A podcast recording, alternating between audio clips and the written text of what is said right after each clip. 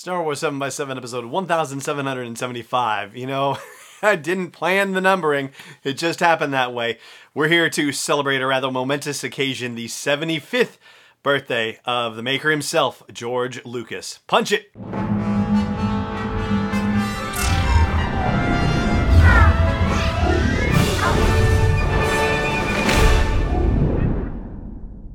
Hey, Rebel Rouser. I'm Allen Voivod, and this is Star Wars 7 by 7 Thank you so much for joining me for this episode.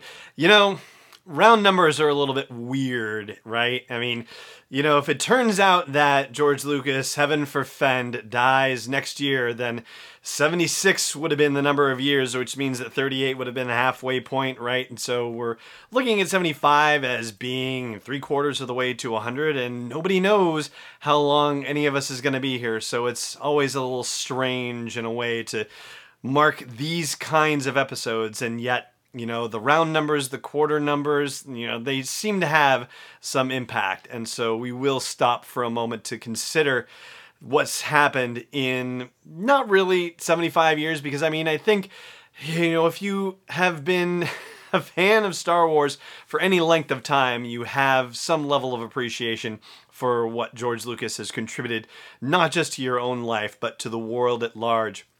But i think what is kind of really evolving and has been evolving even over the past year is an appreciation of just how involved Lucas still is in Star Wars, even though he sold the company, oh, what, not quite seven years ago. So that's what we're really going to focus on today. Just what Lucas has been doing in this interim period. I mean, he was supposed to sell the company and, in theory, ride off into the sunset and decide that he was going to make very small movies in his garage, possibly metaphorical, possibly literal, and only show them to his friends. And, you know, there haven't been any rumors about films that he's made like that in this regard. And you would think that just, you know, the internet machine being what it is, that even if footage never you know made it to the light of day that somebody somewhere to whom he had showed this footage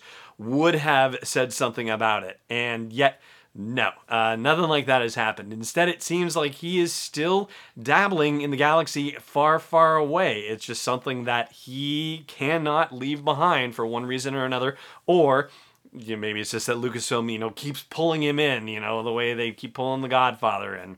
And I'll, you know, say that, but really not too conversant with the Godfather movies myself, in all honesty. So yeah, I, I, can tell you that whole notion of like keep pulling him back in. It could be that as well. I'll start by reminding us all that it was October of 2012 that Lucas sold Lucasfilm to Disney, and it wasn't just the catalog of content that they had already created, it was also the promise of new content. In specific, rough treatments for episodes 7 through 9 for a new trilogy of Star Wars movies. And yeah, that work on developing those movies got underway rather quickly. In fact, Lucas was serving as a creative consultant in the later parts of 2012 and into January of 2013.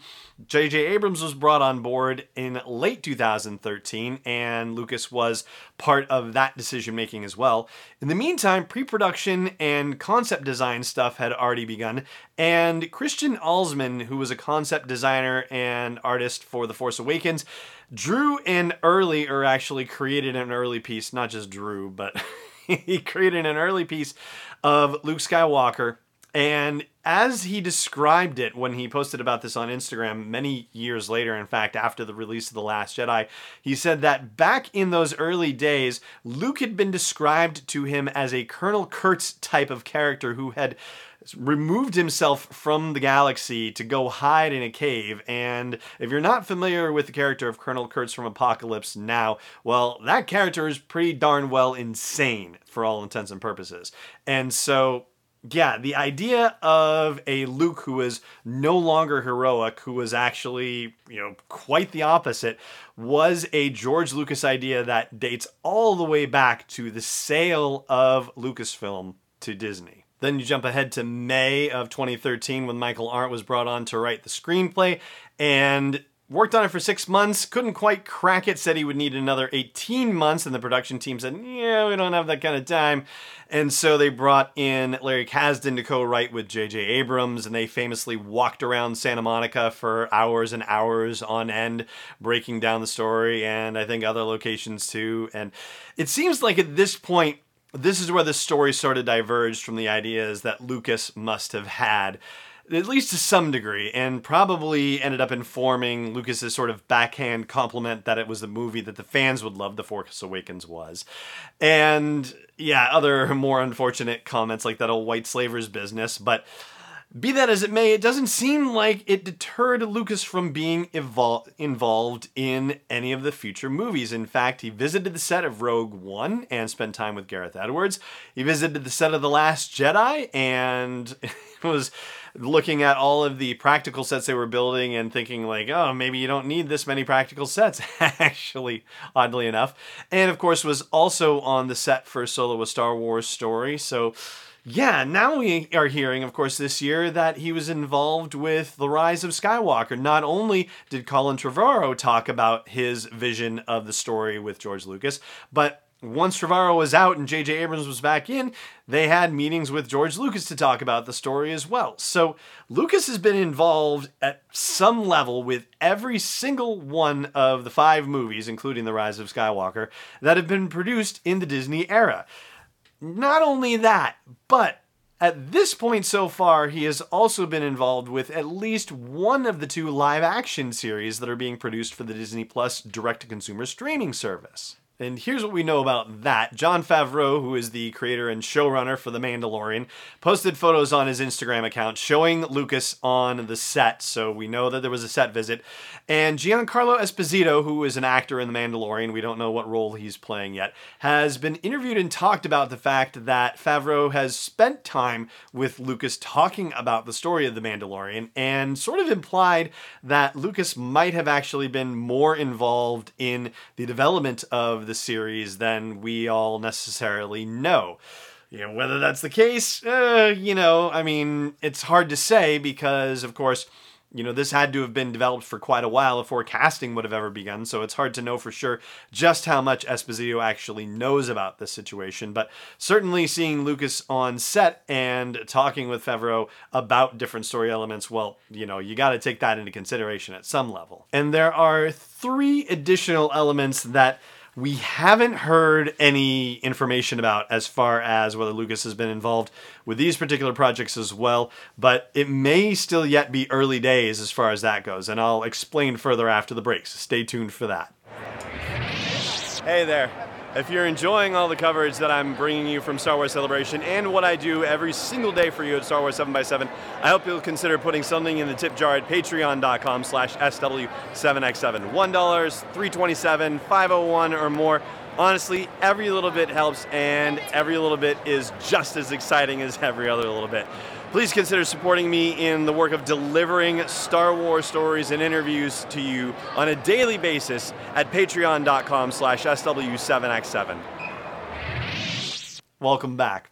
So the three other situations, I guess technically if you wanted to really spread it around, you could call it five, but I really want to just say three situations where we haven't heard about a Lucas involvement just yet includes the Cassian Andor live action series, which is going into production later this year, which means it's in pre-production right now.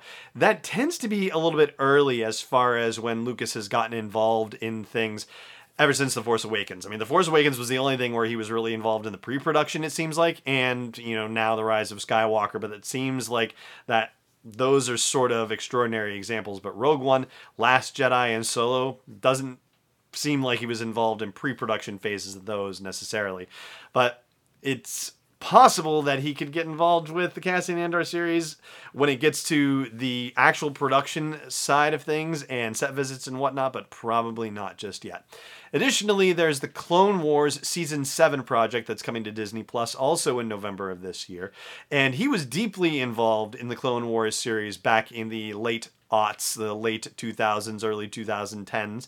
And so you would think that there would have been some consultation with him about that. And certainly Dave Filoni has a very close relationship with George Lucas. And so I expect that we will hear something about Lucas's involvement in that last that last hurrah for the Clone Wars, but yeah, so far we haven't heard anything just yet.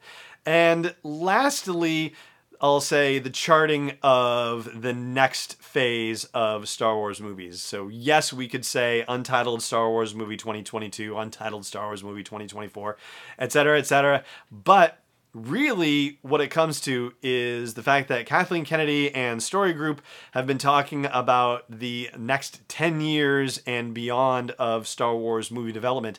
And whether Lucas would be involved with those ideas potentially. Yeah, I find the possibility of that rather intriguing.